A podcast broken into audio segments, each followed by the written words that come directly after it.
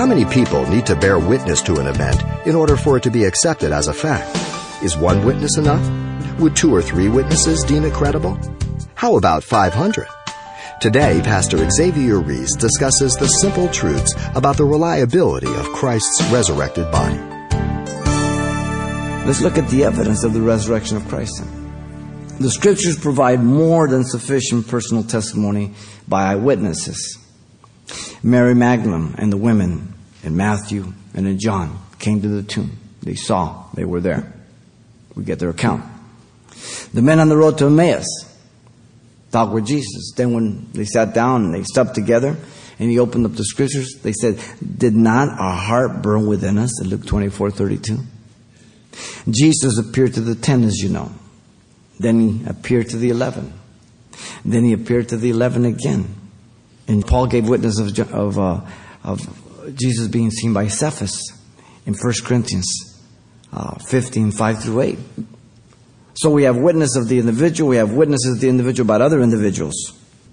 Paul also gave personal witness that Jesus had been seen by over 500 individuals at one time. The majority of them were still alive when he wrote that. Some had already fallen asleep, 1 Corinthians 15, 6. And the word fallen asleep is always used for the believer, never for non believers. Now, the concept of sleep, we think that you sleep and you wait there until God wakes you. No. The minute you die, 2 Corinthians 5, 1 through 8, you're instantly present before the Lord. He will raise his body up. There will be an affiliation, association, but no likeness. Trust me. I'm not looking for this body. Trust me. To be raised, okay? And the older I get, the less I want to see it raised. Okay? I'm looking for the new model. Then he was seen by James, his half brother, then all the apostles. Last of all, he was seen by Paul, one born out of due season, 1 Corinthians 15 8. He saw him on the Damascus Road. Then Paul also saw Jesus in Arabia for three years, where Jesus discipled him. Galatians chapter 1, 12 through 17. Paul also saw Jesus in the temple in Acts 22, 17 through 21, where he appeared to him. Stop being afraid. I have many people in the city know it's going to touch you. Paul saw Jesus at Caesarea, Acts 23, 11.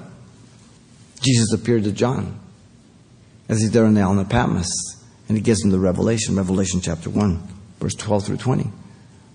Witness after witness. Listen to the words of Peter, Acts 10:40. Peter declared that God raised Jesus up the third day and showed him openly, not to all the people, but unto witnesses, chosen before of God, even to us who did eat and drink with him after he rose from the dead. Pretty solid evidence. All that has to be done is the choice be made. Personal. You've been listening to Simple Truths with Pastor Xavier Reese, a daily devotional of the enriching and precious truths found in God's Word. We appreciate you listening each weekday at this time, but you can hear this program again by following the radio listings link at CalvaryChapelPasadena.com. For more on the other ministries at Calvary Chapel Pasadena, visit our website. There you'll find information about weekly events, Pastor Xavier's messages, even online booklets in English and Spanish.